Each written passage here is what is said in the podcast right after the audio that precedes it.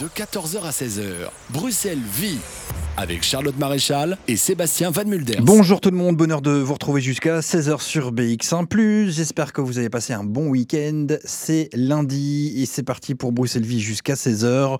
On va en parler eh bien d'une très très chouette exposition direction les Halles Saint-Géry pour y retrouver euh, eh bien Charlotte comme tous les jours elle se balade, vous le savez, euh, avec son micro. Euh, il nous fait vivre les événements bruxellois, exposition.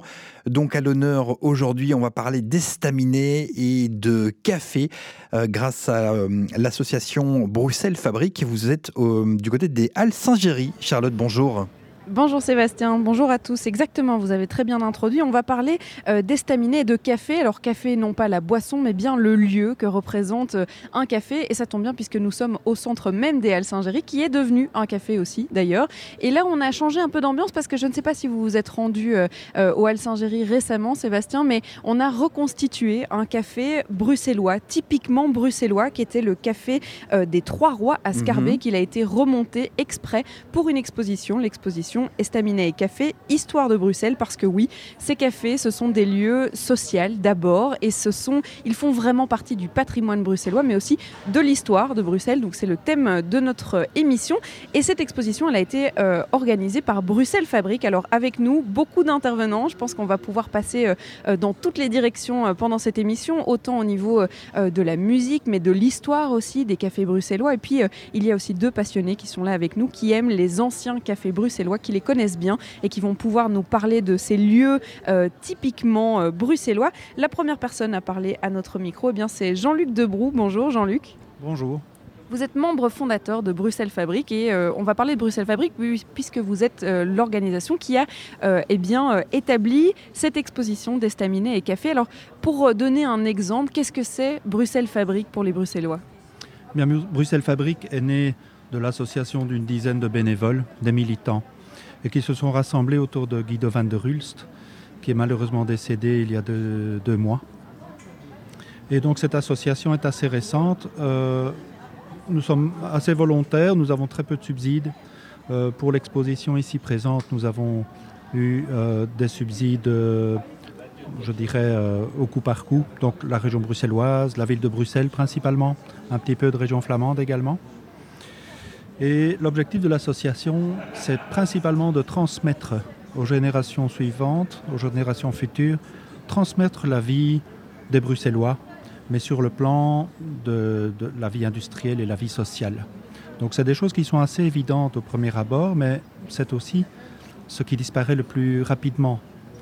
Euh, et donc euh, nous avons une série d'axes de recherche. Euh, citons par exemple la conservation de la mémoire orale. Nous avons interrogé une série de personnes qui avaient connu euh, le Bruxelles de l'entre-deux-guerres. Et c'est des choses qui sont conservées parce que pour les générations futures, je crois que ce sera un bon, euh, enseignement de, de voir comment Bruxelles s'est développé, comment les choses ont évolué avec le temps. Alors vous, vous êtes euh, architecte. Bruxelles Fabrique, il ça a été euh, eh bien, créé euh, sur base de, passionnés, de patrimoine, de patrimoine social, de patrimoine industriel. Et vous avez décidé eh bien, de, laisser une trace justement de, de, tout, de toutes ces choses qui racontent Bruxelles, puisque ça fait partie de notre histoire. Alors il y a quand même pas mal de choses qui, qui disparaissent encore aujourd'hui. la preuve avec le café dans lequel nous sommes juste aujourd'hui, puisque le café a disparu et il a été remonté juste pour l'exposition. Alors comment est-ce qu'on essaye de, faire en sorte que ce patrimoine reste justement, qu'on laisse une trace Eh bien, c'est principalement de la sociabilisation, pardon, de la, de vulgarisation. Donc, euh, nous avons un travail de recherche et un travail de publication. Et donc, c'est ainsi qu'on peut, par le biais de, de l'information, euh, éveiller les consciences et essayer de faire prendre conscience aux gens que ce patrimoine doit être conservé. En tout cas, on ne peut pas tout conserver, on, est bien clair. Euh, nous ne sommes pas des passéistes, nous ne pouvons pas conserver l'ensemble de ce qui existe, mais je pense qu'il faut faire un choix euh, raisonné de ce qui doit être conservé. Et ça, c'est quelque chose qui se fait très très peu pour le moment. Revenons sur l'exposition qui nous emmène aujourd'hui. Alors, elle a commencé euh, euh, un peu plus tôt, euh, enfin un peu plus tard l'année 2019, puisque l'expo a commencé le 5 décembre. Elle est jusqu'au 29 février ici dans les Halles Saint-Géry. Estaminet et café, histoire de Bruxelles. Qu'est-ce qui vous a amené sur ce projet en tant que bah, Bruxelles Fabrique, puisque vous représentez Bruxelles Fabrique aujourd'hui? Eh bien, le siège de l'association, et d'abord l'association est née dans un vieux café, c'est le café de la Café des Sports, donc rue de la Colonne à Molenbeek. Et euh, moi, j'ai connu Bruxelles euh, depuis, depuis une bonne quarantaine d'années. À l'époque, il y avait vraiment, vraiment beaucoup de, cafés qui étaient encore euh, dans leur jus, avec des boiseries, des miroirs, des, choses authentiques. Et on se rend compte que la disparition de ces lieux authentiques s'accélère de jour en jour. on ne sait pas pourquoi, mais chaque nouvel exploitant fait table rase de ce qui existe euh, et, et, fait un nouveau décor qui souvent est évidemment euh, bien malheureux et souvent un décor qui ne tient pas la route. Euh, quand la mode est passée, son café est, périmé. donc nous, nous, militons vraiment pour une conservation des choses, d'autant que ça fonctionne très bien. Le café traditionnel, c'est un café qui a des banquettes sur le périmètre des murs à l'intérieur. Vous avez une rangée de tables le long des banquettes. Et pour les gens qui sont assis face aux banquettes, vous avez des miroirs muraux qui renvoient l'image de ce qu'il a dans le dos. Donc c'est un aménagement qui est, qui est parfait parce que la personne qui est face au mur voit en réalité ce qui se passe derrière elle, ce qui est assez confortable. Et l'usage de banquettes permet de mettre beaucoup de gens dans peu d'espace. Une banquette tient beaucoup moins de place que des chaises. C'est un patrimoine effectivement qui, disparaît un petit peu aujourd'hui, malgré le fait qu'il y a quand même beaucoup de cafés bruxellois qui conservent cet euh, aspect euh, typique. Euh, on voit pas mal de cafés où il y a même des films d'ailleurs internationaux qui viennent filmer ici à Bruxelles, puisqu'on a un peu ce, cachet bruxellois, vraiment cet aspect très bruxellois. Oui, et je ne peux recommander qu'aux auditeurs, de, quand ils ont envie de boire un verre, ben, d'aller dans un vieux café. Il faut que le patrimoine soit un objet de promotion il faut que les gens, c'est nous, citoyens, qui déterminons ces choix. Si le patrimoine est une valeur en soi, eh bien évidemment, on va le conserver. C'est une exposition qui est sur base d'un livre que vous avez d'abord publié, qui porte le même nom d'ailleurs. Euh, vous avez travaillé en collaboration avec des historiens, dont certains euh, qu'on va pouvoir rencontrer dans cette émission, qui ont eux vraiment recherché euh, autant la fonction sociale d'un café que l'évolution des cafés au fur et à mesure du temps, et puis les mouvements sociaux qui se sont levés aussi dans les cafés bruxellois, qui ont fait partie de, de ce patrimoine-là. Alors, d'un livre, une exposition, comment est-ce que vous avez fait le pont entre les deux? Eh bien, au départ, nous souhaitions surtout faire une exposition. Et euh, en discutant avec les pouvoirs publics qui nous ont heureusement subsidiés, euh, ils ont souhaité plutôt qu'un livre soit d'abord réalisé et l'exposition est venue ensuite. On parlera café, alors la boisson, le café, mais surtout lieu café, et puis la bière concert euh, dans ces cafés, euh, l'alcool fort concert dans ces cafés. Enfin bref, on va un peu brasser, euh, bah, brasser c'est le cas de le dire, tous les sujets aujourd'hui. On va rencontrer des historiens qui ont travaillé sur le sujet, des passionnés aussi de café bruxellois, et puis d'autres membres de Bruxelles Fabrique qui pourront nous parler de ces lieux emblématiques. Alors je sais Sébastien que vous êtes un, un fervent, comment est-ce qu'on peut dire ça, quelqu'un qui se rend beaucoup dans les cafés peut-être marrant, euh, Fabrice a fait exactement la même feinte. ah, mais c'est qu'on vous connaît bien. Hein. C'est dingue ça. Mais alors, oui, bien sûr, c'est des endroits que j'aime beaucoup parce que déjà, on fait des chouettes rencontres, on entend beaucoup de choses. Et puis, c'est très très chouette à observer. Vous prenez une bonne petite bière, hein, il ne faut pas en prendre plus. Vous prenez une bière, vous vous installez à un café, un vieux, un vieux café, un chouette estaminet à, Bruxelles. Et c'est, euh, bah, je sais pas, c'est des instants de bonheur. Vous faites ça de temps en temps, Charlotte, ou, jamais? Ah oui, oui, non, vraiment. Aller jouer aux cartes dans un café bruxellois, ça, c'est l'un de mes grands passe-temps. Et, en plus, euh, d'ailleurs, on est aujourd'hui euh, dans, le, dans les Halles Saint-Géry, qui a été transformée euh, en café elles aussi. Et il y a mhm. des gens ici qui viennent jouer des jeux d'échecs, à notre droite notamment, un jeu d'échecs qui est en train de se, faire. Nous, on vient souvent jouer aux cartes ici, et j'avoue que ça fait partie du, charme de Bruxelles, je trouve. Complètement. Bruxelles ne serait pas Bruxelles, Charlotte, sans les cafés, cabarets, staminets, brasseries, cabarets douches taverne et autres Stam Café. On en parle avec vous jusqu'à 16h sur BX1+. Vous écoutez Bruxelles Vie et on est absolument ravis de vous retrouver après ce week-end. Charlotte est au Hall Saint-Géry. On parle de cette exposition estaminet et café Histoire bruxelloise, on la retrouve dans quelques instants. après-midi, Bruxelles Vie jusqu'à 16h. On parle d'estaminet et de café Histoire bruxelloise. C'est une exposition qui a lieu euh, en ce moment du côté des Halles Saint-Géry avec euh, Charlotte Maréchal jusqu'à 16h. Et votre invité en ce moment, c'est Julie Faker qui est romaniste. Exactement. Alors, euh, bon, on est dans l'exposition. On, on fait presque partie du décor puisqu'on est installé dans euh, l'estaminet qui a été reconstitué euh, pour l'exposition et qui met vraiment dans l'ambiance hein, de ces cafés bruxellois avec une, vieille table, des banquettes. Il y, a, tout pour se plonger dedans. Et puis, il y a aussi beaucoup de visiteurs qui viennent se pencher sur les textes qui ont été écrits, les objets qui ont été récupérés par-ci par-là dans Bruxelles aussi. Et je discutais avec Julie Facker, qui est effectivement romaniste et qui a écrit une thèse sur les cafés littéraires bruxellois. C'est bien spécifique. Hein, comme thèse. Et donc vous vous êtes intéressé vraiment à, l'histoire euh, de ces cafés en tant que lieu de, social plus que euh, lieu de boisson, on va dire, mais en tant que lieu social. Oui, en tant que lieu de sociabilité en fait, hein, parce qu'un café littéraire, peut-être il faut d'abord revenir sur la définition de, ce que c'est. Un café littéraire, c'est un débit de boisson euh, où se retrouvent des groupes d'écrivains de manière régulière. Alors on a tendance surtout en fait à parler des cafés littéraires parisiens et très peu des cafés littéraires bruxellois et pourtant elles ont bien existé euh, au 19e siècle. Et il y a vraiment toute une histoire du café littéraire qu'on peut retracer et qui n'est pas la même qu'à Paris. C'est vrai qu'on va peut-être euh, déjà placer les, termes, parce qu'on parle depuis le début de l'émission d'estaminet, de café, de stam café, enfin bref, il y a énormément de termes qui désignent euh, ces lieux de rassemblement, de, oui, de, ces lieux sociaux en fait. Euh, c'est quoi un estaminet? C'est quoi la différence avec un café? Est-ce que c'est juste le mot?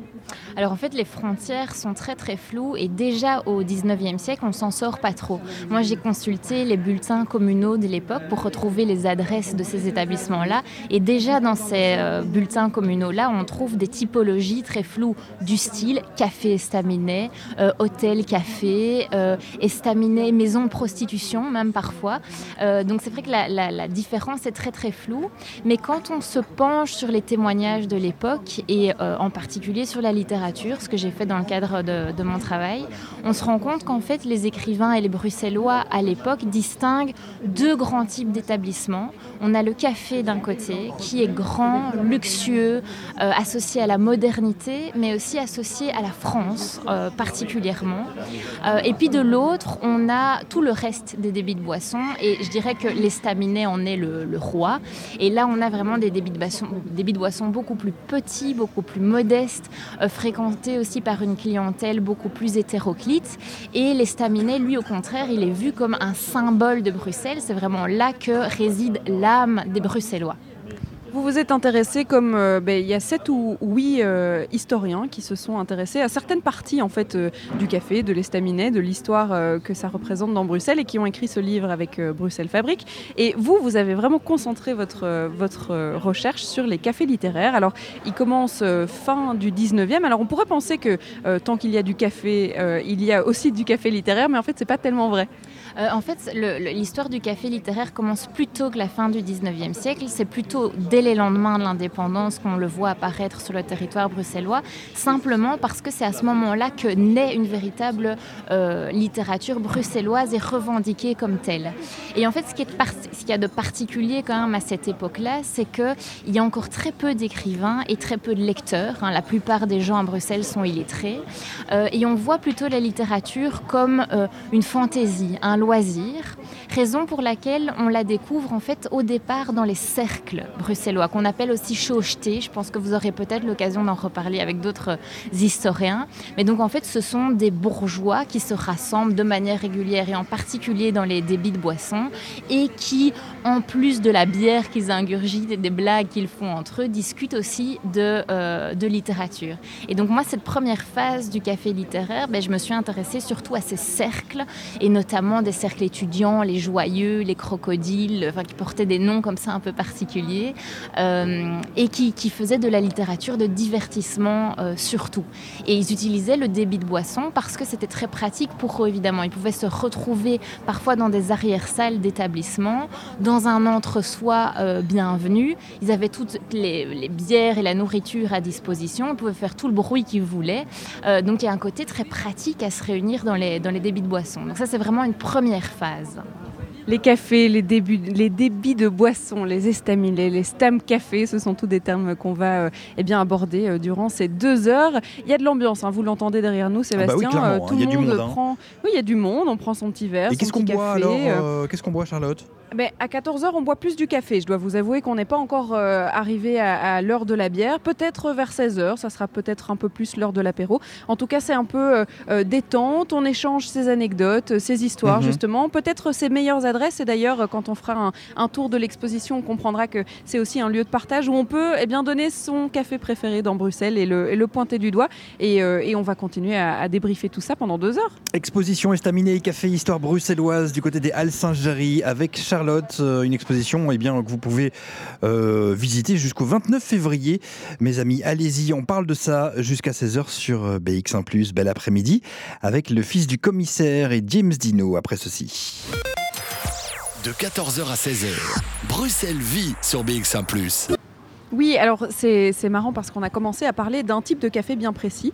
Euh, c'est le, café littéraire, euh, cet, euh, cet endroit où se réunissent euh, les auteurs, que ce soit de poésie, de romans, de, euh, les auteurs qui font de la littérature, qui se réunissent dans un café. Alors on parlait de la première phase, un peu cette construction de cercle littéraire, où on commence à discuter et où on, se rend compte que, ben, tiens, c'est assez pratique de se réunir dans des cafés bruxellois. C'est pas très cher, on peut faire tout le bruit qu'on veut. Et puis, ça s'est un peu organisé, un peu comme à Paris d'ailleurs, euh, ça s'est organisé en véritable cercle littéraire et café littéraire.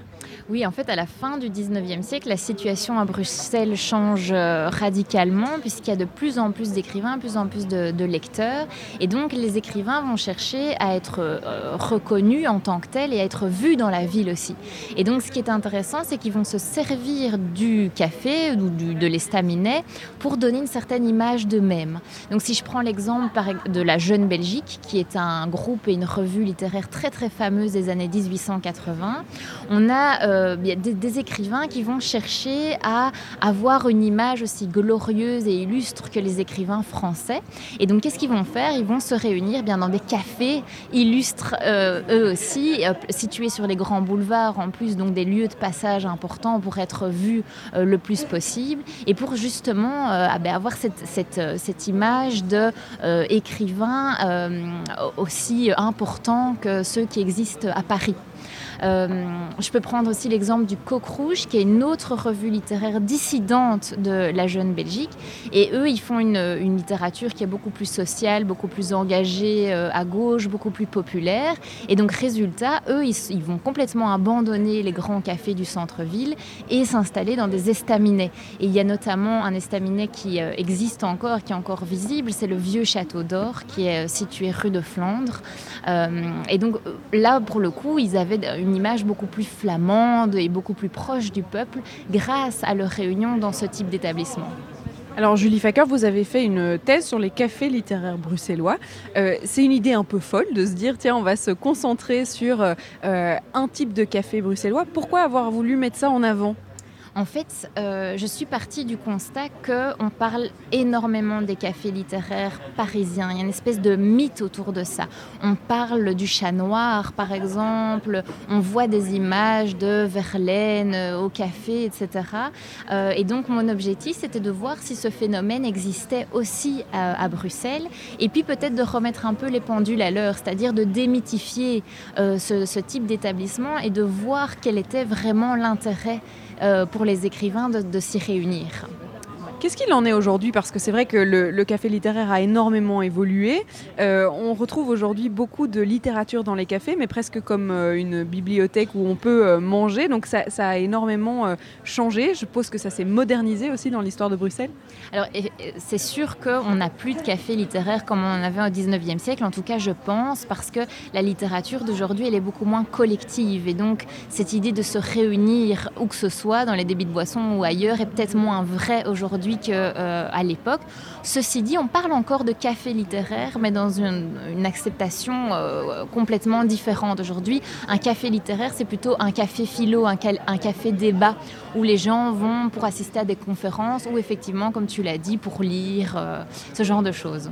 Est-ce qu'on a un peu perdu cet esprit? Je pense que ça va revenir un peu euh, euh, dans le courant de cette émission, mais est-ce qu'on a un peu perdu cet esprit de, social dans les cafés, ou en tout cas de mission de rassembler autour d'un sujet, d'un thème, d'une opinion politique aussi d'ailleurs? Euh, c'est vrai qu'au 19e siècle, il y a des cafés euh, qui réunissent des groupes sociaux particuliers. Euh, on a les joueurs d'échecs, on a certains aussi cafés plus politisés qu'on trouve effectivement peut-être moins aujourd'hui, peut-être aussi qu'on dit ça parce qu'on a moins de recul sur le phénomène, c'est possible, difficile de répondre à cette question. Maintenant que votre thèse est terminée, euh, comment est-ce que vous voyez le patrimoine des cafés euh, bruxellois? Parce que c'est vrai qu'on a une, une, véritable touche bruxelloise, si on peut dire, dans nos cafés. Comment est-ce que vous les voyez aujourd'hui? Différemment peut-être? En tout cas, ce qui est sûr, c'est que c'est un peu en voie de disparition. En tout cas, quasiment tous les établissements que j'ai étudiés dans le cadre de, ma recherche ont disparu aujourd'hui. Euh, je vous citais le vieux château d'or euh, là tout de suite. C'est, je pense, l'unique survivant. Il y a encore évidemment la fleur en papier doré euh, que beaucoup connaissent parce qu'il a réuni, enfin, il a accueilli le groupe surréaliste. Mais là, on est plus dans les années 40-50. Mais à part ces deux-là, il y en a très très peu. Donc c'est sûr que euh, ce patrimoine-là est en train de disparaître. Et c'est la raison pour laquelle Bruxelles Fabrique a décidé de le mettre à l'honneur dans cette euh, exposition Estaminet et Café Histoire de Bruxelles. Alors j'ai avec moi Jean-Claude et Nadia euh, Vanip qui sont passionnés de Bruxelles et qui fréquentent justement les vieux cafés. Alors je suis sûre qu'ils ont énormément d'anecdotes et de bons conseils pour aller se balader dans les cafés bruxellois. On les retrouve euh, ben, juste après un morceau que Sébastien nous a choisi. Avec grand plaisir Charlotte, Mélanie de Biasio, une artiste qu'on aime beaucoup. On s'écoute Afro Blue et on continuera de parler de cette exposition proposée par Bruxelles Fabrique, estaminet et café, histoire bruxelloise. C'est ainsi du lundi au vendredi sur notre web radio de 14h à 16h avec Charlotte qui se balade avec son micro et qui nous fait vivre 5 jours par semaine, 10 heures par semaine, et bien les événements bruxellois. On parle d'une très très chouette exposition qui a lieu en ce moment et ce jusqu'au 29 février. C'est euh, l'exposition Estaminet et Café du côté des Halles Saint-Géry. Et vous êtes Charlotte avec deux echte bruxelaires. Exactement. Alors je suis accompagnée de Jean-Claude et Nadia Vanimp. Alors vous êtes echte bruxelaire comme on vient de le dire, mais vous êtes surtout passionné de Bruxelles. C'est votre ville euh, de cœur, d'adoption. Euh, et vous, vous êtes euh, Comment est-ce qu'on peut dire ça? Vous fréquentez les cafés bruxellois de notre patrimoine. Alors, Jean-Claude, je vais me tourner vers vous d'abord. c'est quoi pour vous votre café bruxellois? Mais c'est un établissement ancien qui n'est pas aseptisé. Et pour vous répondre un peu le pourquoi de notre fréquentation, je vais y aller par une anecdote. J'ai organisé au mois d'octobre dernier une activité pour mon environnement professionnel dans un tout vieux café de Bruxelles, qui est le Café de la rue, en plein centre de Molenbeek. J'ai eu quelques réticences, Molenbeek, le trajet, le parking, etc. Et puis, quand ces gens sont arrivés, ils étaient à peu près 25, ils n'ont rien compris. Ils dit, mais c'est pas possible que tu aies trouvé un établissement comme ça. Ça existe, mais c'est génial.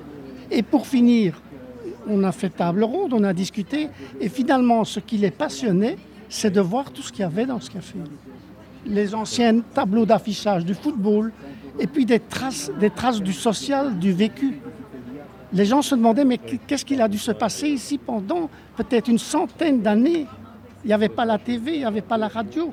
Tout le monde se retrouvait dans le café et on discutait de football, on se battait pour le football, on discutait politique, on se battait pour la politique. Et de tout ça, il y a des traces. Tandis que dans les cafés les plus récents, il y en a peut-être de très jolis, il y a peut-être de belles brasseries, mais c'est souvent fort aseptisé. C'est-à-dire qu'on y est, on y est bien, mais il n'y a rien de particulier à y voir, à y découvrir. C'est un peu le pourquoi de notre fréquentation des vieux lieux de Bruxelles, des vieux cafés. Alors Nadia, vous disiez, juste avant de prendre l'antenne, vous m'avez dit, moi je suis arrivée à peu près à 5 ans à Bruxelles, donc euh, quand je disais echt bruxellaire, c'est vraiment ça. Vous avez vu évoluer euh, ces cafés bruxellois euh, et vous les avez vus bah, grandir, si on peut dire, en même temps que vous. comment est-ce que vous sentez cette évolution justement du patrimoine des cafés bruxellois? Mais je crois justement qu'il y a un double aspect. Il y a les cafés qui évoluent et qui, qui viennent, comme vient de le dire Jean-Claude, un peu trop clean, qui perdent leur âme malheureusement.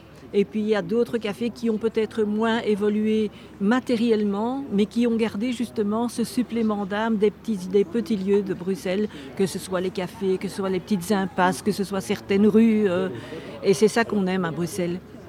On- parle beaucoup de Stam Café, parce que ça c'est un terme bien bruxellois pour dire euh, c'est notre lieu euh, préféré à Bruxelles pour se réunir avec nos amis. Est-ce que vous, vous avez un Stam Café dans Bruxelles où vous avez plein de souvenirs avec euh, justement eh euh, l'ensemble de votre entourage? Euh, oui et non. Oui et non, c'est-à-dire qu'un café où on va simplement pour prendre un café, etc., où on se retrouve avec l'entourage, oui, forcément on en a, mais c'est pas toujours forcément le même. On en a deux ou trois, un peu en fonction de l'accessibilité des personnes qu'on y rencontre. Et puis alors il y a euh, le café dont on parlait tout à l'heure, qui est le café de la rue, où justement il y a des activités qui lui sont propres, puisque c'est un lieu, non seulement un lieu de vie, mais c'est un lieu culturel où il y a de la chanson, où il y a plein d'activités de ce genre euh, qui ne sont pas propres à tous les cafés forcément. Je me retourne vers euh, Jean-Luc. Alors, est-ce que euh, c'est une, une passion, on pourrait dire, pour le patrimoine bruxellois de se dire, mais moi, j'ai pas envie de perdre euh, eh bien, ces vieux cafés et l'ensemble des histoires qu'ils racontent. J'ai envie de faire vivre ça et de, de le présenter à l'ensemble de- des gens que je rencontre. C'est très vrai ça. J'allais justement en parler. Euh, Il y a un vieux café à Uccle, je peux citer le nom, c'est de Speten de Duivel, qui est devenu un restaurant. J'attire beau- j'attire beaucoup de gens là-bas, et quand ils sont assis et qu'ils mangent, je leur dis, est-ce que vous vous rendez compte que Charles Quint a mangé ici? Et c'est vrai, et c'est vrai. Je ne dis pas que tout est resté dans son jus, beaucoup quand même. Le poêle est toujours au milieu de la salle, il fonctionne. Le service, je vais dire, est, est assez, assez sympa, mais je ne vais pas dire que c'est improvisé, mais c'est... ouais, comment? C'est très relax, c'est très relax. On, on s'y sent très bien. Mais oui, moi j'aime bien de faire partager ces lieux-là. J'ai déjà amené des gens à la fleur en papier doré, au café de la rue. Bref, c'est oui, c'est des, des chouettes endroits, vraiment des chouettes endroits. On parlait avec euh, Julie juste, euh, juste avant la pub de, de pouvoir euh, se réunir autour de café pour partager aussi un intérêt, alors qu'il soit politique, littéraire, etc. On va pouvoir continuer à raconter des anecdotes avec vous parce que je suis sûre que vous en avez plein. On a deux heures évidemment, donc moi je reviens vers vous juste après. Je vous garde sous la main comme ça, pas très loin. Et puis je continue ma petite visite de l'exposition puisqu'on n'a pas encore vraiment décrit ce qui se présente à nous. Alors on a des, des plaques métalliques qui nous racontent le passé, les anciennes bières, parce que oui, il va falloir parler bière. Si on parle de café bruxellois, Ah. il va falloir parler bière. C'est définitivement l'un des sujets qui va nous attendre dans la prochaine partie de cette émission. Mais tout de suite, je pense que c'est l'heure d'une pause musicale, Sébastien. Oui, avec euh, plaisir, Charlotte. On vous retrouve dans quelques instants pour parler donc de café, d'estaminet, de bière, et puis euh, de ces endroits euh, qui, euh, qui ont une âme tellement particulière. On en parle après Ginzu. De 14h à 16h, Bruxelles vit sur BX1 ⁇ C'est Bruxelles Vie. Jusqu'à 16h, on parle de café d'estaminet. Vous êtes du côté des Halles Saint-Géry, euh, Charlotte, et vous vous baladez euh, eh bien, au sein de cette exposition. Oui, vous vous demandez peut-être si vous rentrez euh, depuis le 9 décembre, vous rentrez dans les Halles Saint-Géry, vous vous demandez bah, qu'est-ce qu'il y a euh, dans le fond comme ça quand on rentre? Il y a plein d'objets, de verres à bière, euh, de photos aussi. Eh bien, c'est l'exposition Estaminet et Café Histoire de Bruxelles. Alors, on va en parler avec Émilie van der, Hulst, pardon, membre de Bruxelles Fabrique. Alors, on le rappelle, Bruxelles Fabrique qui est à l'origine de cette exposition. L'exposition qui est elle-même basée sur un livre qui a été publié, qui a été écrit en collaboration avec pas mal de- d'historiens euh, qui euh, ont fait leurs recherches. Alors, on va se balader avec vous euh, dans l'exposition. Émilie, qu'est-ce qu'on peut trouver dans cette exposition? Qu'est-ce qui est face à nous? Alors évidemment, il y a les grands panneaux explicatifs qui découpent un peu, qui scandent un peu le- l'expo, mais on a aussi des pièces d'une collection, une collection tout à fait remarquable. Donc des objets soit directement liés à la bière, soit liés aux estaminets, des choses un peu plus anecdotiques parfois. Une collection euh, qui vous a été donnée carrément, euh, qui fait partie maintenant de votre patrimoine, euh, puisque vous vous êtes dit, tiens, on a reçu tout ça, qu'est-ce qu'on va en faire? Il faut qu'on le mette quelque part et qu'on en fasse quelque chose. Alors effectivement, Guido van der Hulst a connu Guy Mourenaud, qui était un passionné de bière, qui s'est rapproché de l'association Bruxelles Fabrique, et euh, qui est malheureusement aujourd'hui décédé. Donc il, fallait mettre en valeur cette collection plutôt que de la laisser dans des caisses. Par ailleurs, ben, Bruxelles Fabrique est aussi là pour parler de l'histoire sociale de Bruxelles. Donc le patrimoine industriel tout à fait lié à l'histoire sociale de Bruxelles. Et les cafés, ben, c'est aussi une grande partie de la vie, par exemple, des ouvriers, des travailleurs. Donc pour mettre ça en valeur, il y a eu le livre et maintenant, effectivement, il y a l'expo où les gens peuvent venir voir ces merveilleux objets et aussi tout un grand patrimoine de photos. Les photos, effectivement. Alors, on, va commencer dès le départ. On est semblable, mais si différent, puisque euh, il y a énormément de cafés, staminets, établissements euh, dans Bruxelles. Euh, vous vous êtes surtout concentré fin du 19e, début 20e, avec des photos d'archives que vous avez retrouvées de lieux qui, bien souvent, malheureusement, ont disparu déjà. Oui, effectivement, mais c'est aussi le grand essor, hein, la, révolution industrielle, ça a été le grand essor aussi d'une classe populaire et donc des cafés. Euh, donc effectivement, là, les gens se rencontraient et euh, la plupart des objets qu'on a, donc je dis café, je devrais dire estaminet, parce que café, c'était un petit peu plus chic. Euh, c'était par exemple les mille colonnes près de la monnaie où on buvait des, produits un peu plus luxueux et qui étaient un peu plus liés à la bourgeoisie. Donc la classe ouvrière se réunissait dans les petits stams café, les estaminets des Stam Café pour boire eh bien, essentiellement de la bière, puisque ça fait partie vraiment de notre patrimoine. On peut voir une collection euh, de verres de bière, alors des marques qu'on n'a plus l'habitude euh, de boire aujourd'hui, et pourtant il y en a encore beaucoup, hein, des bières belges, mais euh, des marques qu'on ne connaît plus et des cafés qui ont disparu. Alors, est-ce que vous avez déjà eu quelques réactions de visiteurs qui venaient à la rencontre de ces cafés estaminés, qui se disent oh, mais tiens, j'ai connu celui-là, j'ai plein de souvenirs là-bas oui, alors ça c'est vraiment le côté super et assez émouvant en fait de l'expo. C'est euh, soit les gens qui viennent même avec euh, des petits packs de bière parce que dans le centre ici il y a encore des microbrasseries qui reviennent un peu à la mode, mais aussi des gens plus âgés qui ont connu des marques euh, qui aujourd'hui ont disparu, que nous ne connaissons plus. Mais il y a des petits cartons de bière, il y a des verres, il y a aussi des choses très richement illustrées, hein, les espèces de petits logos des, bières et tout, comme des madeleines de Proust pour certaines personnes. On va avancer un petit peu puisque euh, vous avez euh, référencé un peu euh, les cafés à Bruxelles et vous avez retracé leur histoire du début jusqu'à la fin. Il y en a qui remontent à des centaines d'années. On parlait justement avec Jean-Luc de, Charles Quint qui avait mangé dans un des cafés qui existent encore aujourd'hui à Bruxelles. On n'y va pas seulement pour boire. Il y a plein d'activités qui se, qui se passent dans ces cafés. Alors, euh, ben, aujourd'hui, il y a tout le renouveau, par exemple, de tout ce qui est jeu et des choses comme ça, mais c'est quelque chose en fait qui euh, était bien plus présent dans les cafés anciennement. Il faut dire que le logement, à l'époque, le logement entre autres ouvriers était assez réduit, c'était entre guillemets des taudis. Donc, une seconde pièce s'offrait à eux quand ils allaient le soir. C'était principalement les hommes au départ qui allaient, en tout cas pour les ouvriers, qui allaient euh, au café. Et là, ben, il y avait toute une sociabilité, mais il y avait des jeux, il y avait toutes sortes d'occupations, ils pouvaient y passer des heures il y a aussi euh, dans votre collection eh euh, des pipes et vous m'avez raconté une, anecdote par rapport à ça puisque euh, on en parlera même un peu plus loin dans cette émission de, la place que le café occupe au centre d'un quartier et, qui réunit eh les gens qui habitent juste à côté. Et eh bien là vous avez une collection de pipes qu'on laissait dans le café de prédilection alors déjà on fumait dans le café. Ce qui a bien changé aujourd'hui. Je pense que même ici on aurait du mal à sortir une pipe.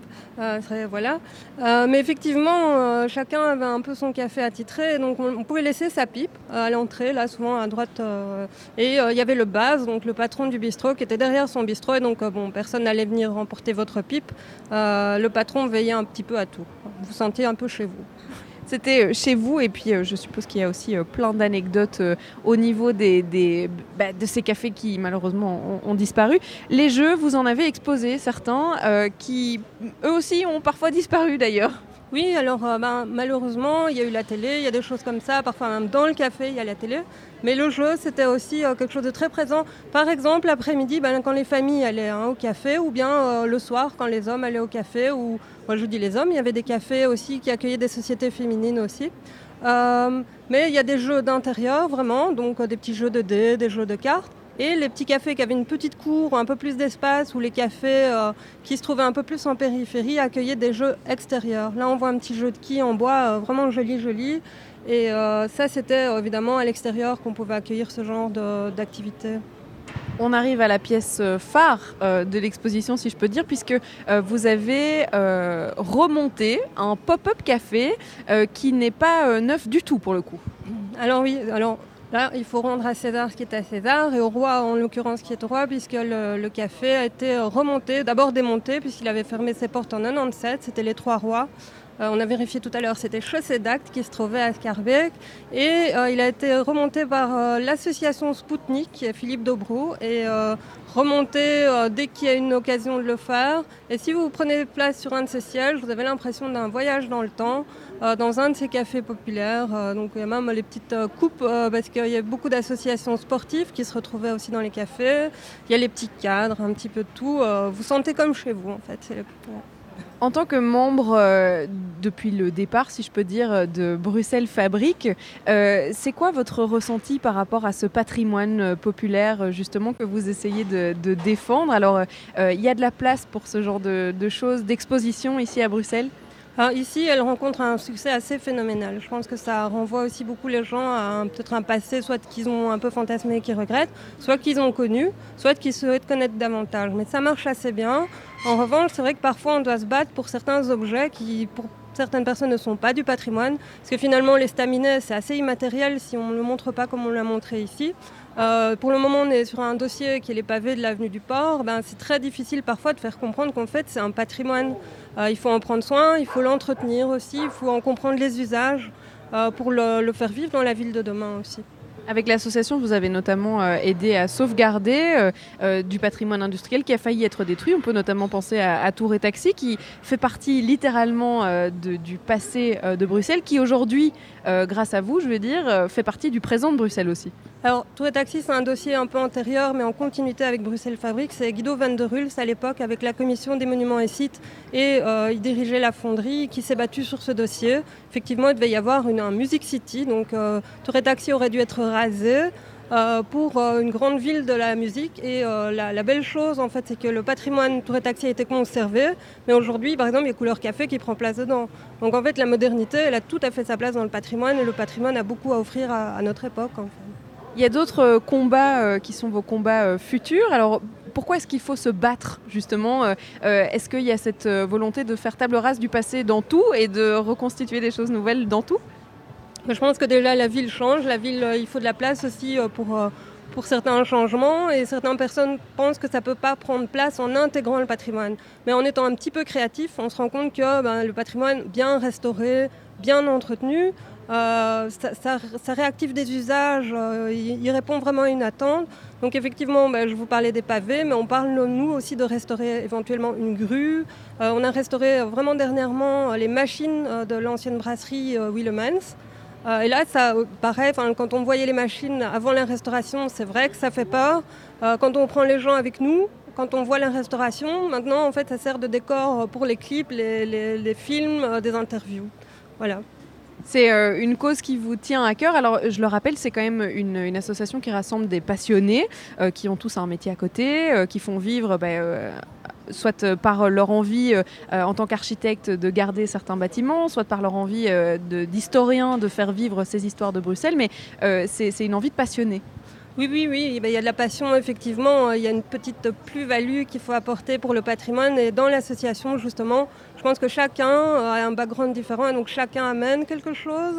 Euh, et chacun reçoit beaucoup parce que c'est des formes euh, de collaboration parfois très ouvertes. En fait, il n'y a pas que les membres de l'association qui sont impliqués.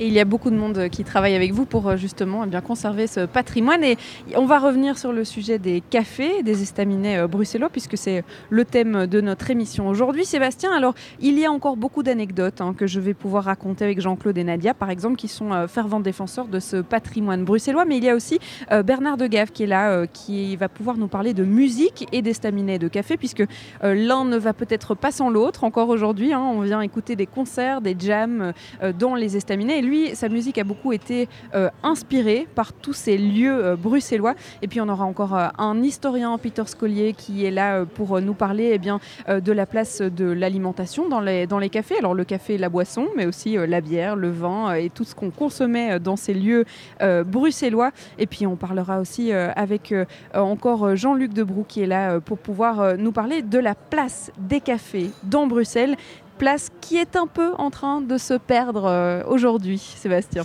Oui, effectivement, c'est pour ça qu'il faut en profiter hein, de ces cafés, cabarets, staminets, brasseries, cabaret-douche, tavernes et autres Stam Café. Sans eux, Bruxelles ne serait pas euh, Bruxelles. Euh, plus que de simples débits de boissons, on le sait, vous l'avez dit, durant cette heure, eh bien, il s'impose comme le dénominateur commun des mentalités, des goûts et d'une sociabilité propre à notre ville qu'on aime beaucoup. De 14h à 16h. Bruxelles vit. On parle d'estaminets, de café et de cette exposition qui a lieu du côté des Saint-Géry jusqu'au 29 février. Vous êtes avec un historien à côté de vous, Charlotte. Exactement. Alors on a déjà abordé pas mal de sujets euh, quant au café, à la place du café, ce qu'on y faisait, entre le jeu, entre le rassemblement social, etc. Et là, avec euh, Peter Scollier, on a décidé de parler euh, d'un aspect très social et qui est plutôt de rassembler les gens autour d'une opinion, autour d'un aspect plus politique. Et donc le café a toujours eu cette place à Bruxelles de rassemblement d'opinion, j'ai envie de dire. Oui, en effet. On, pourrait même dire que, le café un endroit, un lieu de liberté pour, beaucoup de gens. Bon, quand je dis les gens, il faut faire la différence entre les classes sociales. Hein. Euh, parce qu'au début, les estaminets, c'était un lieu de, quand je dis de liberté, où on pouvait discuter, où on pouvait chanter et on pouvait danser. Il n'y avait, même pas, avait même pas la nécessité d'avoir un orchestre. Hein, on chantait, et puis il y avait des gens qui dansaient, ou même il y avait qui tapaient dans, les mains, etc. Donc il y avait souvent, surtout les, week-ends, hein, mais les week-ends, euh, ça débutait fin euh, vendredi après-midi jusqu'au lundi matin. Hein. Et là, on discutait, on chantait, on s'amusait. Et c'est un lieu, quand je dis lieu de liberté, ça a vraiment son importance parce que euh, quand je parle du 19e siècle, c'était une société tout à fait différente que la nôtre d'aujourd'hui, euh, où, il y avait le contrôle euh, social, le contrôle de la police qui était beaucoup plus, plus fort qu'aujourd'hui. Hein. donc il, y avait cette, cette ère de liberté et le café, l'estaminet, était le lieu où on pouvait fêter, au fait, cette liberté-là. Alors, pour la classe sociale euh, la, plus pauvre, euh, il fallait boire, évidemment. Euh, on buvait de tout. Hein. Il y avait de, la bière, évidemment. Il y avait aussi de la genièvre, qui était assez beau marché. Et ça, c'était des, boissons que la bourgeoisie, les pouvoirs publics, la police bruxelloise n'aimait pas trop, parce qu'il y avait ce manque de contrôle. Alors souvent, ce qu'on peut lire dans les journaux euh, qui datent de, disons, des années 1830, 40, 50, 60, au fait tout au cours du XIXe siècle, c'était cette peur de cette liberté que les gens découvraient dans le café en s'amusant, en buvant, en chantant. Il y avait cette peur et pourquoi cette peur? Parce qu'il dans ce, lieu de liberté, il y avait aussi euh, cet euh, effet de liberté politique. Donc souvent, je pense qu'on avait déjà discuté de ça, souvent il y a des orateurs qui viennent, bon, qui n'étaient pas les gros orateurs, mais qui disaient Waouh, on en a marre parce que le pain c'est trop cher, ou euh, n'importe quoi, on discutait. Il y avait des gens qui étaient petit à petit assez connus. Pour, il y avait un orateur flamand, Jacob Katz par exemple, et les gens savaient quand ils venaient discuter ou parler. Et souvent, il y avait la police bruxelloise qui envoyait un espion euh, qui notait ce qu'il disait. Alors on peut lire ça aujourd'hui dans les archives de la ville de Bruxelles. C'est passionnant euh, parce que souvent on, voit, mais de quoi, au fait, pourquoi avait-il peur? Ces gens disaient, oui, le pain est trop cher. Et, et alors? Mais souvent, c'est ça témoigne au fait d'une peur envers cette classe laborieuse, cette classe dangereuse. C'est donc un, lieu de rassemblement social et surtout un lieu d'échange d'opinions, en fait, le café. Alors, c'est vrai qu'aujourd'hui, on a peut-être ce lieu sur les réseaux sociaux ou en tout cas euh, euh, sur Internet. Est-ce qu'on a perdu un peu ce, lieu de rassemblement autour de, euh, son quartier, autour de, des personnes qui travaillent dans la même entreprise? Après, on va boire un café, on va boire une bière. Peut-être on a perdu ce, ce côté-là? Ben, Je ne crois pas. Je ne crois pas parce que, bon, si on voit le fil de l'histoire, euh, je laisse le 19e siècle, je rentre au 20e et le début du 20e siècle, il y a toujours des, cafés euh, qui ont cette fonction-là, aujourd'hui encore. Bon, ils sont plus tellement populaires comme au 19e siècle, mais ils ont toujours la même fonction. Alors il ne faut pas faire, je pense, hein, l'opposition entre réseaux sociaux actuels et les cafés euh, actuels. Non, au contraire, ils vont ensemble. Parce que bon, quand on rentre dans un, métro, dans un café, on voit les gens qui sont sur le téléphone. Et en même temps, c'est ce même aspect de, discussion, d'échange de points de vue. Euh, qui souvent, euh, ça vaut la peine. Quand on voit aujourd'hui les réseaux sociaux, et ce que les gens disent, c'est parfois honteux. Au café, c'était la même chose, c'était pareil. Hein. Il y avait des grosses discussions sur, euh, les gros problèmes euh, de la société, euh, le genre, l'opposition homme-femme, le racisme, nommer tous les problèmes, l'immigration, évidemment. L'immigration n'est pas nouvelle. Il y a eu, toujours eu cette immigration dans des villes comme Bruxelles, et surtout en Bruxelles, c'était connu. Alors les gens discutaient, il y avait des opinions qui se formaient. Mais il y avait peut-être un contrôle social plus, euh, étroit qu'aujourd'hui. Sur les réseaux sociaux, aujourd'hui, on peut écrire n'importe quoi. Hein. Alors vous vous êtes euh, en tant qu'historien intéressé à l'histoire de l'alimentation, qui est un sujet très précis, et ça tombe bien puisque le café, ou en tout cas le, lieu de café, est un lieu de consommation, d'abord une consommation de, boissons, mais aussi consommation d'aliments, et donc ça rentre vraiment dans l'histoire de, la consommation. Vous parliez de, boissons, de bière ou d'eau de, vie euh, dans les cafés. Euh, c'est l'aspect même presque de, ce rassemblement, c'est de se réunir autour d'une boisson? Oui, D'abord, pour entamer, euh, reprendre la question, euh, il y a un texte écrit par un Français en 1853, donc je retourne vers le 19e siècle, hein, euh, après le coup d'État en France. il y avait beaucoup de Français, de Paris surtout, qui ont fui Paris pour vivre, habiter à Bruxelles, parce qu'il y avait la même langue et on vivait beau marché. Et il a écrit, voilà, pour, pour si vous avez faim, il y a beaucoup de restaurants, c'est pas comme à Paris, mais quand même. Mais si vous, n'avez pas trop d'argent, vous pouvez aller aux estaminets pour aller manger euh, n'importe quoi. Parce que ce qui est très typique pour la ville de Bruxelles, c'est que, euh, et le, mot qu'il emploie, c'est bous, le patron, un mot en flamand, hein, ce que j'aime bien. Il dit voilà, le bous, euh, il vend des boissons, même du vin qui est assez bon, de bonne qualité, pas trop cher. Il vend des pistolets. Il explique ce que c'est un pistolet, un petit pain rond, euh, des mastels. Euh, et il vend euh, et, et, des œufs durs et des cornichons. Mais, à part ça, il autorise des vendeurs de rue qui vendent des caricoles, des crevettes, etc., qui entrent dans le café. Et là, on peut manger avec du pain, euh, de la bière. On a un repas euh, avec tout ce qu'il faut pour, pour deux fois rien. Donc, ça veut dire que dans les cafés, les estiminés du temps, on pouvait manger à n'importe quelle heure. Et ça, c'est important, c'est spécial. Parce qu'au restaurant, euh, dans la brasserie, il y a des heures précises. La table d'hôte, c'est très précis. Alors, la table d'hôte, c'est pour une autre classe. Hein. Mais pour la, la classe populaire, pour les, les, artisans qui avaient besoin de manger n'importe quoi à n'importe quelle heure, c'était le café. Euh, et c'était assez beau marché. Donc le café. Et puis vers la fin du, 18e, du 19e siècle, on voit apparaître les cafés-restaurants. Restaurant, c'est un nouveau mot. Alors c'est pas un restaurant qui, est, un, certain genre, c'est plus populaire. Et ça devient des brasseries, des, des bistrots plus tard. Donc là, on peut manger relativement pas, pas trop cher. Et c'est des, plats typiquement belges ou bruxellois, si on peut dire, qui ne sont pas reconnus à l'étranger.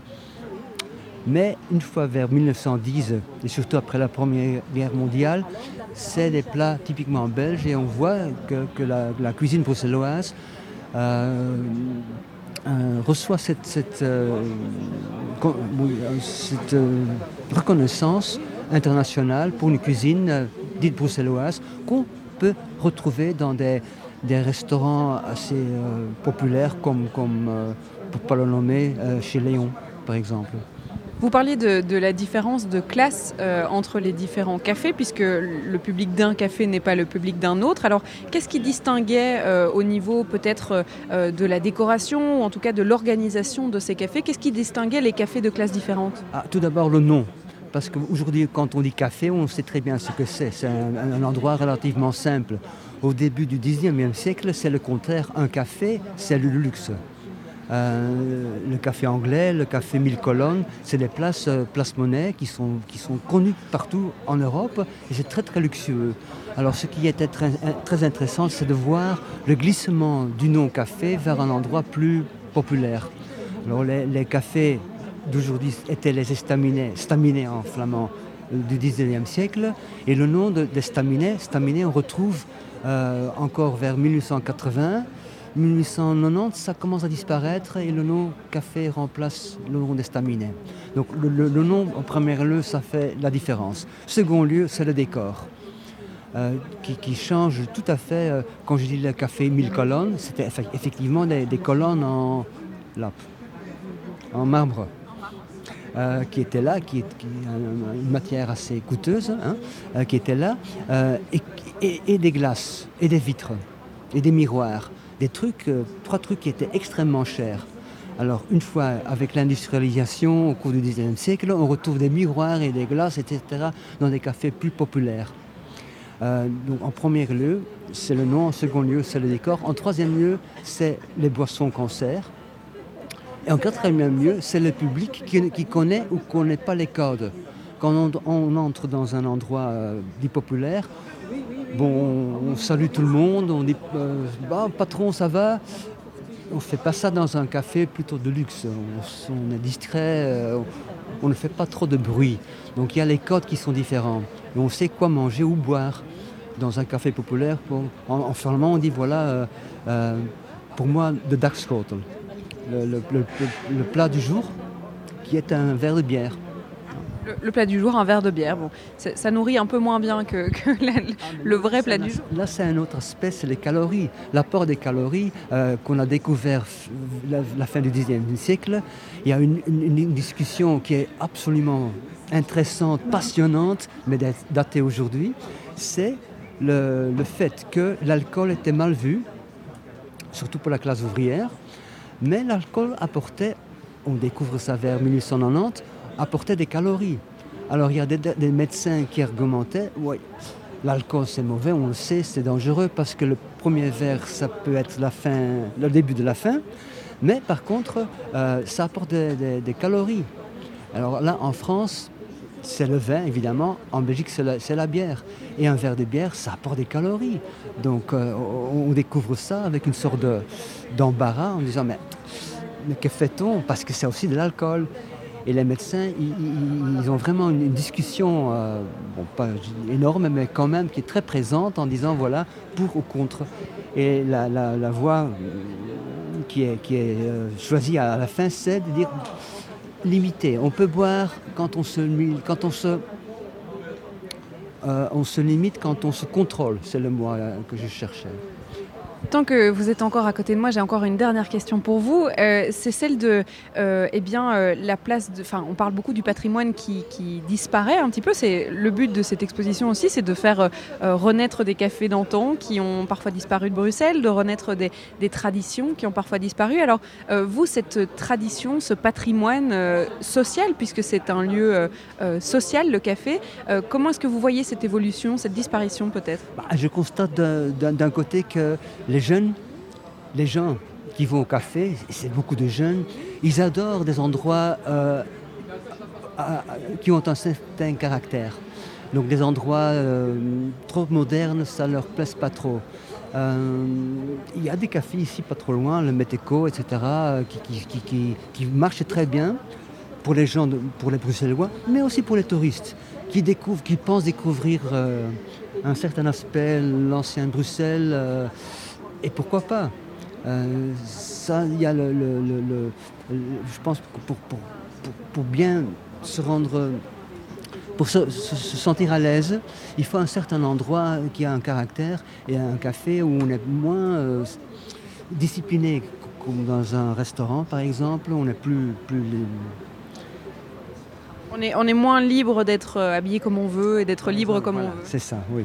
Euh, donc, et, et là, ça fait que. Et, et le décor joue un rôle.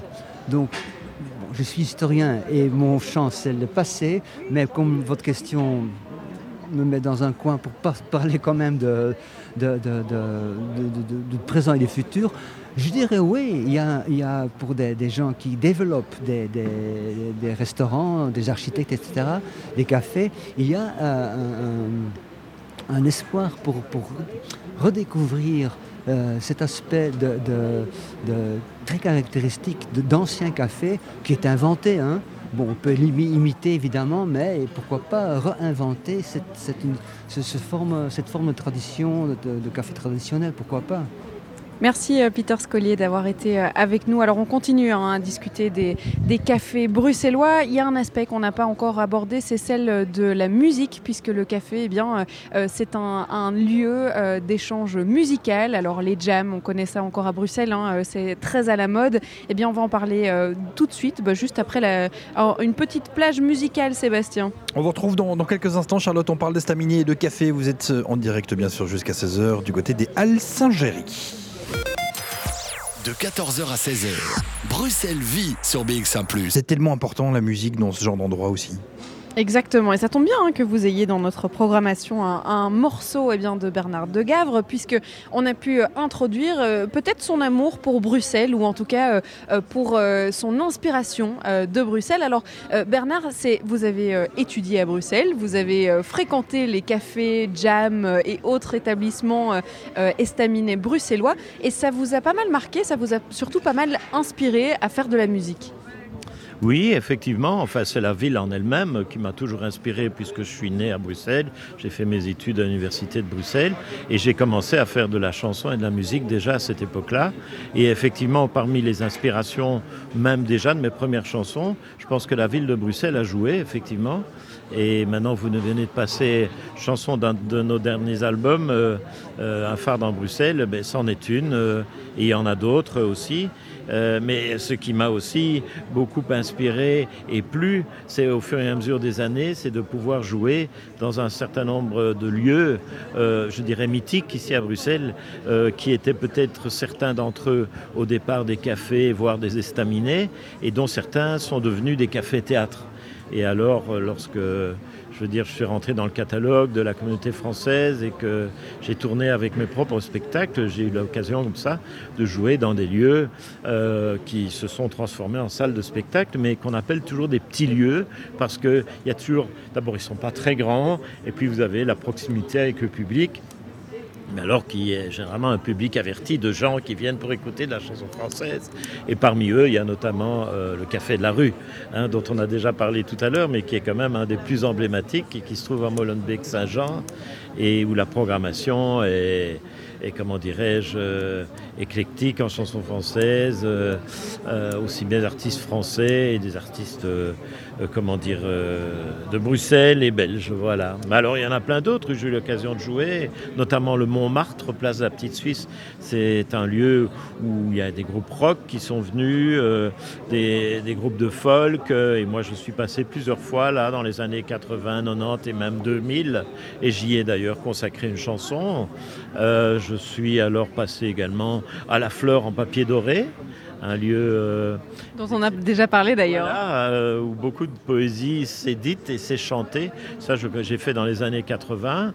Et puis alors dans d'autres lieux, là qu'on appelle plus des cafés-théâtres, comme la Samaritaine près du Sablon, le Samoil euh, à Scarbeck, si je ne m'abuse. Le Chapitre aussi, un petit lieu euh, à XL où ils programment régulièrement de la chanson. J'ai j'ai eu également oc- occasionnellement eu l'occasion de chanter au Bureau-Drome, au Fados Moustache, au Birkelder. C'est tous des lieux qui diront sans doute peut-être des choses, c'est les plus anciens, hein, à certains collègues d'université. Euh, J'ai joué au Sands aussi, qui est un lieu de jazz qui se trouve rue de la Tulipe, près de la place Fanancock, mais euh, où euh, Sergio, le patron, programme de temps en temps de la chanson française. Voilà. Vous parliez de. Qui me viennent. Vous parliez d'université là il y, a, il y, a, un instant. Alors vous m'avez confié juste avant de prendre l'antenne que euh, la musique dans les cafés, elle a peut-être commencé euh, pour vous, en tout cas en coin de table, avec euh, un peu comme maintenant hein, le brouhaha, des, des, gens qui viennent discuter de tous les sujets, débattre peut-être de politique ou en, en, tout cas voilà. Et hop, on prend sa guitare et on joue et on commence à faire de la musique dans cette ambiance-là. Oui, je pense que c'était un des aspects. Bon, j'ai eu un circuit plus classique, j'ai quand même fait le solfège, la guitare classique, et j'ai fait des concerts dans des lieux quand même déjà bien établis, euh, que, ne fût-ce que l'université au départ. Mais c'est vrai que de temps en temps, on se retrouvait avec les copains, avec les guitares au, bord d'une table, à refaire le monde en chanson ou en, dialogue et en discours, quoi. Je veux dire, effectivement, tout à fait. Euh, et dans les maisons de jeunes, euh, autres, euh, effectivement, tout ça, ça ça fait partie de, ce parcours, mais où les chansons m'ont toujours euh, accompagné et inspiré notamment par Bruxelles et, et tous ces lieux. Euh, et notamment aussi, il y a une des chansons que j'ai écrites euh, qui s'appelle Les sommets européens et dans laquelle euh, je raconte un petit peu la galère, mais une galère sympathique qu'on peut connaître ici à Bruxelles dans les embouteillages quand il y a euh, des, euh, des sommets européens et où je raconte un petit peu Bruxelles. Je sais pas, vous me demandiez de lire un... Oui, pourquoi pas lire un, un extrait de, de l'écriture, oui. Ah, ben ici, euh, quand le printemps est là, les terrasses se remplissent au quartier Léopold. J'aime bien cette ambiance-là, les amitiés se tissent et la place est boum vol. On parle toutes les langues autour d'un verre de cric, de la pointe de l'Irlande à sa sœur ibérique. Et quand vient le soir, la ville est belle à voir, dans les pubs et les squares, l'été sur les trottoirs, les amitiés se tissent et elles deviennent métisses. De New York ou d'Afrique, autour d'un verre de cric, c'est comme ça que je l'aime, quand elle devient bohème, Bruxelles donc. Voilà. Et ce qui est fou, c'est que euh, là, pour le coup, on est là pour l'exposition euh, Estaminet et Café Histoire de Bruxelles. Et même dans vos chansons, euh, l'histoire de Bruxelles, elle est profondément liée à ces cafés. Euh, vous parlez directement de cric, de bière, un petit verre, les terrasses. On a cette particularité qui n'est pas seulement belge, hein, je pense qu'ils ont ça en France aussi et dans d'autres pays aussi, mais on a cette particularité d'aimer le partage d'un verre de bière avec ses collègues, ses copains du NIF, avec ses, ses, ses musiciens. Tout à fait mais c'est la convivialité, je dirais. La convivialité et l'amitié. Et, ça, ça marche très bien avec Bruxelles, en fait. C'est une ville très conviviale, très ouverte, très multiculturelle, et où on fait des rencontres. Et effectivement, sur les, sur les terrasses, mais également dans ces lieux de vie euh, que sont les, les cafés, staminés et autres, et qui ont évolué au fur et à mesure du temps aussi, d'ailleurs, qui sont devenus de plus en plus originaux, je dirais, dans, hein, quand vous baladez du côté de la, rue Antoine Dansard, etc., il y a des bistrots qui sont incroyables, quoi. Et il n'y a pas que là, partout dans Bruxelles. Je veux dire, c'est une ville qui vit, mais grâce notamment à, à tous ces établissements qui sont si bien, effectivement, décrits dans le livre euh, Estaminet et Café, euh, qui est le thème de, de notre rencontre d'aujourd'hui. Si euh, je devais demander, ben c'est vrai que je ne l'ai pas demandé à tous nos invités, mais est-ce que vous, vous avez un stam café bien précis, euh, un, un, lieu qui a peut-être marqué euh, autant votre vie que, que vos, vos, chansons, ou en tout cas que vous aimez particulièrement à Bruxelles? Je dirais que maintenant, j'ai je sais plus vraiment ce qu'on peut appeler un stam café parce que ma vie a un peu changé je dirais. Euh, mais quand j'étais étudiant euh, bon bah, le Montmartre effectivement a certainement été l'un d'entre eux. Il y a un lieu qui est bien connu euh, au, cimetière, d'Ixelles à côté de l'ULB qui s'appelle la Bastoche et qui existe toujours. C'en était un. Voilà je pense à ces deux là par exemple. Il y en a encore plein d'autres hein, mais voilà. On parle beaucoup de, patrimoine. Alors Bruxelles Fabrique essaye de, de conserver ce patrimoine industriel, patrimoine dont euh, les cafés, les estaminets font partie. Euh, pour vous, c'est important aussi de pouvoir garder ce côté bruxellois ou vous voyez l'évolution comme quelque chose de positif? Euh, C'est-à-dire, quand je vous parle de l'évolution de certains établissements qui, qui ont des designs qui évoluent et qui euh, s'harmonisent avec l'air du temps, je trouve si c'est original, c'est bien fait. Je suis pour, mais je suis pour que l'on garde, bien sûr, le patrimoine euh, de base, je dirais, euh, tel quel, qu'on n'a pas remplacé ça par euh, des tours de béton et autres. On a assez, on a assez parlé de bruxellisation comme un terme euh, négatif, euh, parce qu'effectivement, dans les les années 70, euh, Bruxelles a quand même été euh, fortement endommagée par des projets immobiliers euh, qui n'étaient pas du tout adaptés à la ville. Donc non, conservons le patrimoine, conservons le patrimoine, mais rendons-le encore plus écatant si on peut le faire. Merci euh, Bernard Degavre pour ces euh, quelques couplets d'inspiration bruxelloise et notamment euh, des cafés bruxellois. Alors ces cafés, ce sont eh bien, parfois le centre même d'un quartier puisque à l'époque il y avait un café par quartier, ce qui a un petit peu disparu et c'est ce dont on va parler. On continue bien sûr avec vous, Charlotte, de parler d'estaminet, de parler de café, de ces endroits tellement particuliers et tellement importants aussi dans notre belle ville vous avez eu une pléiade de- d'invités très intéressants. L'émission n'est pas finie, il reste 20 minutes. Qu'est-ce qui, qu'est-ce qui nous attend là euh, avant 16h Eh bien, on va parler euh, du café en tant que, que endroit central de quartier, puisque Ouais. euh, c'est vrai qu'un café était égal à un quartier, ce qui n'est plus forcément le cas. Alors vrai. je ne sais pas si vous c'est pareil, mais on se déplace de plus en plus Ouais, loin en fait pour aller boire son verre, euh, et puis on se retrouve euh, dans un quartier qui n'est peut-être pas le nôtre. Eh bien, Mm. euh, à une époque, tout le monde qui habitait un peu autour se rejoignait dans le quartier, et les nouveaux quartiers ne laissent peut-être pas forcément de place pour les nouveaux cafés. Mhm. Alors c'est de ça qu'on va parler. Et puis on va échanger encore quelques anecdotes avec Jean-Claude et Nadia, puisque eux, ils sont passionnés du patrimoine bruxellois. Et ils en ont fait, à mon avis, quelques-uns des cafés bruxellois. Alors on parlera décoration. Et puis on est toujours dans les halles Saint-Géry. Alors ici, on est vraiment au centre même d'un patrimoine euh, en tant que tel, puisque les halles font partie du patrimoine bruxellois. Et bien là, on est toujours assis autour de cette table de café pop-up qui a été reconstruit euh, pour euh, l'exposition et où on peut presque venir commander sa bière. Alors je dis presque puisque il faut aller au bar du véritable café qui du coup n'est pas pop-up pour aller acheter sa bière, mais on peut venir la boire ici en tout cas. On vous retrouve avec grand plaisir, Charlotte. Ce sera juste après Sunfjord. De 14h à 16h, Bruxelles vit sur BX1 Guy Bruxelles vit jusqu'à 16h. On parle d'estaminet, de café, de cette exposition qui a lieu jusqu'au 25 mars puisqu'elle est euh, prolongée. C'est ce qu'on m'a glissé dans euh, l'oreillette, Charlotte. Euh, Une exposition à découvrir du côté des Halles Saint-Géry. C'est vrai, alors on va peut-être partir d'un constat, puisqu'il est face à nous, on a changé de banc, si on peut dire ça comme ça, euh, un peu plus loin dans l'exposition. Alors euh, on voit devant nous que 30%, il y a 30% de café en moins en 10 ans euh, dans Bruxelles. Et alors pour en parler avec nous, eh bien, on retrouve Jean-Luc Debroux, qui est membre fondateur du Bruxelles Fabrique, et notamment architecte aussi. Alors on va partir de ce constat-là, mais aussi parler de la place de ce café dans nos quartiers en fait. Oui, tout à fait. Donc on parle de 30% de café en moins, mais c'est dû à plusieurs facteurs, dont notamment évidemment la place de la télévision, la place de, l'ordinateur dans, la vie de chacun, le temps qu'on y consacre. Et, donc nous déplorons, parce que le café, c'est quand même un endroit, euh, on l'a déjà dit par avance, mais c'est le lieu social par excellence. Si on veut boire une bière, ben, on ne l'achète pas au, café du, au commerce du coin, on va la boire au café parce qu'il y a le lien social qui s'y crée qui s'y crée. Et c'est pour ça que on peut dire que le café traditionnel, c'était le circuit court par excellence, pour utiliser un terme à la mode. C'est euh, le local, c'est le décentralisé, c'est le polyvalent aussi. Je me souviens de cafés où on pouvait, ça servait de local de réunion à toute occasion. Je me souviens par exemple de ventes notariales qui s'effectuaient au café. Le notaire débarquait et on vendait des maisons, des terrains dans le café. Et donc c'est un local qui est vraiment euh, très très important au niveau de la vie d'un quartier, au niveau de son identité. Euh, un souvenir me vient à l'esprit, c'est que dans les Marolles, on disait toujours qu'en fait les cafés c'était le salon des gens. Et donc les gens ne se chauffaient pas chez eux, ils allaient au café pour se chauffer et en même temps pour se rassembler. Et donc c'est très dommage si euh, actuellement cette structure disparaît. Elle disparaît aussi, je pense, pour d'autres raisons. Quand je vois les aménagements nouveaux de quartiers à Bruxelles, les quartiers récents, que ce soit à Woluwe ou que ce soit maintenant à Forêt, il y a plusieurs grands ensembles de logements qui ont été construits, eh bien, il n'y a pas de place, on n'y réserve pas de place pour un café. Alors, tout au plus pour une petite surface, pour une grande surface, mais les cafés, on n'y pense plus. Et donc, c'est très dommageable.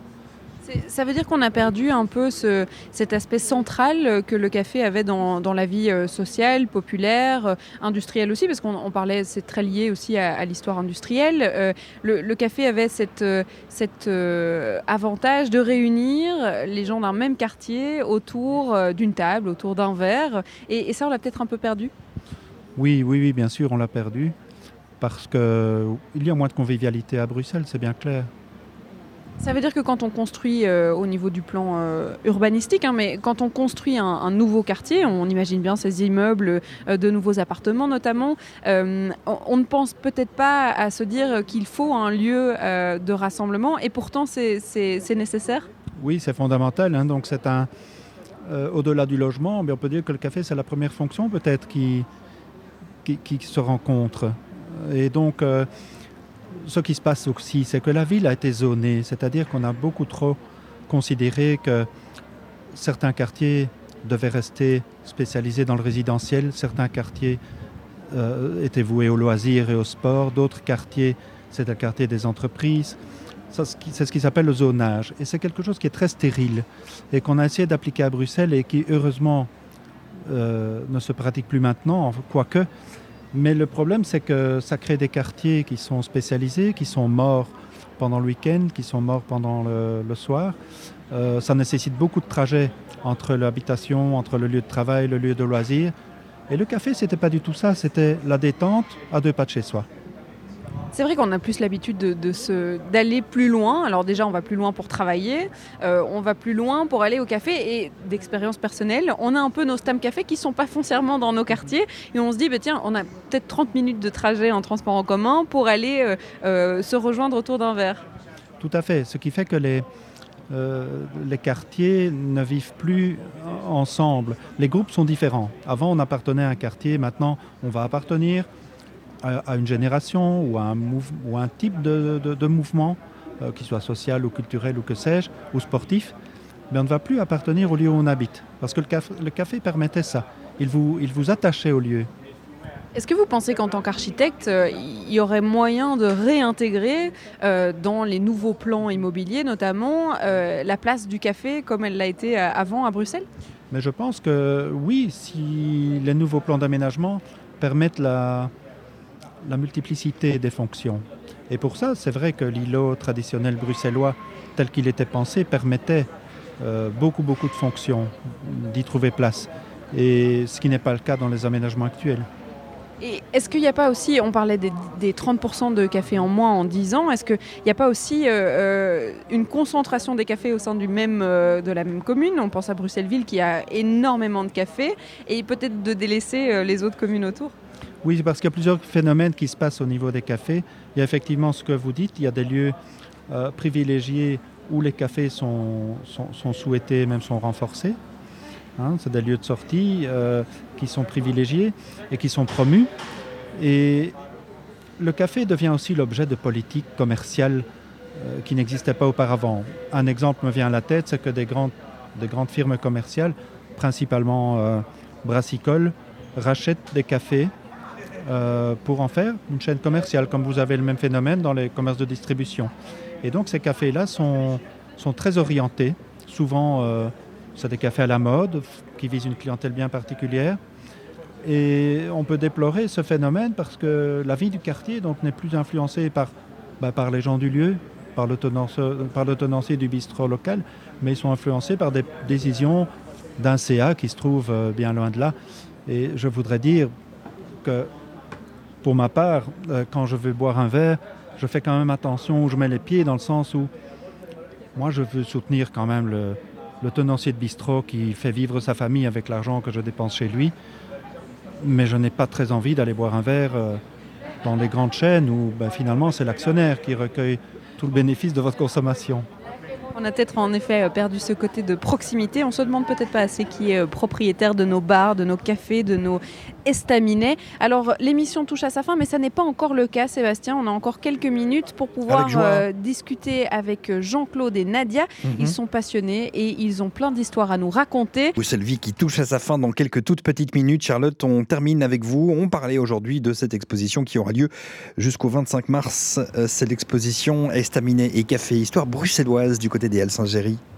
Oui, alors on est avec euh, Jean-Claude et Nadia qu'on avait déjà rencontrés un peu plus tôt dans cette émission et qui sont euh, euh, ben, des vrais Bruxellois hein, qui vivent dans leur quartier mais aussi dans leur estaminet, dans leur café, qui ont leurs habitudes. Alors je me tourne vers Jean-Claude puisque vous, vous aimez bien notamment cette proximité et cette convivialité que représente un café. Et donc vous aimez bien aller y boire votre café tous les jours à peu près ou, presque? Tous les jours, boire un café en bonne compagnie, passer les journaux en revue, discuter un mot avec le patron. Euh, voilà, moi j'aime bien un bon café dans un bon établissement. Maintenant, ce n'est pas toujours un vieux café, un stamp café, un estaminet.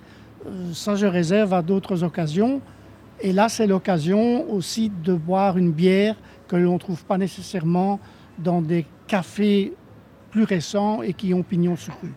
Qu'est-ce qui fait que vous avez envie d'aller boire votre café dans un café et pas avec euh, votre machine à la maison, euh, votre perco euh? Les rencontres, c'est l'occasion de rencontrer des gens qui, pour la même raison que moi, vont prendre un café et tailler une petite conversation avec le voisin. C'est comme ça qu'un jour, une dame a commencé à parler de la place où, j'étais, donc au centre de la commune de Jette. Et pour finir, elle me dit qu'elle vient redécouvrir la place qu'elle n'a plus vue depuis tellement d'années. Et puis j'apprends qu'elle est très familière, c'est une sœur ou une petite fille, je ne sais pas, du fameux musicien Django Reinhardt. Une cousine de Django Reinhardt. Du coup, ben, on n'a pas pris un café, on a pris trois cafés et on a discuté de, enfin bon, Django Reinhardt, la musique, euh, la manière dont il vivait, etc., etc. Voilà, c'est une belle rencontre. Une autre rencontre, tiens, elle me vient à l'esprit maintenant. euh, J'étais très ami avec un journaliste du soir qui s'occupait de cinéma, un certain Luc Honoré, que j'ai plus revu, euh, je ne sais pas ce qu'il est devenu. Et un jour, en prenant un verre dans un petit café euh, à Molenbeek, près du canal, fréquenté par des gens d'un certain âge, des gens de la région, il me raconte qu'il vient là souvent et que c'est une source d'inspiration. Il regarde les gens. Il dit c'est passionnant, c'est passionnant. Et puis presque les larmes aux yeux, il me raconte une de ses, anecdotes. Il a vu un jeune couple rentrer, s'asseoir, prendre une boisson, et au fur et à mesure de l'après-midi, il a vu les mains de ces deux jeunes se rapprocher pour finir par se tenir par la main. Il m'a raconté ça comme un film, je trouve ça extraordinaire. C'est une anecdote, mais c'est vraiment, j'en ai encore, voilà, j'en ai la chair de poule, c'est, dingue, quoi. Mais bon, il s'occupait de cinéma et il a vu son film au cours de cet après-midi-là. C'est aussi pour euh, Nadia, c'est aussi pour vous, un, euh, c'est un endroit de quartier, un, un- un estaminet, un café, c'est un endroit de proximité et de convivialité surtout. Avant tout de convivialité, je crois que c'est le mot qui, qui s'impose dans ce genre de, cir- de- de circonstances et dans ce genre d'endroit. C'est vraiment l'endroit où on va prendre son café, effectivement, où on discute avec des gens avec qui on ne parlerait pas, qu'on croiserait dans la rue, à qui on ne sourirait pas, à qui on ne dit pas bonjour. Et là, on commence à parler de tout et de rien, de ses problèmes, de ses bonheurs, de ses malheurs. Que ce soit au barman, au tenancier ou euh, aux gens qui sont là. Qui s'y trouvent, ou aux gens qui s'y trouvent, tout à fait. Merci d'avoir partagé euh, vos histoires euh, avec nous. Alors, euh, je pense que l'émission touche à sa fin. On a un peu brassé, et si on peut faire le jeu de mots, brassé tous les sujets hein, de- des estaminets et cafés. Et puis, pour comprendre eh qu'ils font partie de cette histoire de Bruxelles. Alors, je ne sais pas si c'est les cafés qui font partie de l'histoire de Bruxelles ou l'histoire de Bruxelles qui se trouve dans nos cafés. Mais en tout cas, c'est très fort lié. Et tout ça, eh bien, vous pourrez le découvrir dans l'exposition qui se trouve au Hall Saint-Géry. Une exposition que vous pourrez découvrir jusque mars et qui est organisée notamment par euh, Bruxelles Fabrique qui euh, se veut euh, conservateur du patrimoine industriel et social de Bruxelles. Merci de nous avoir accueillis dans ce pop-up café.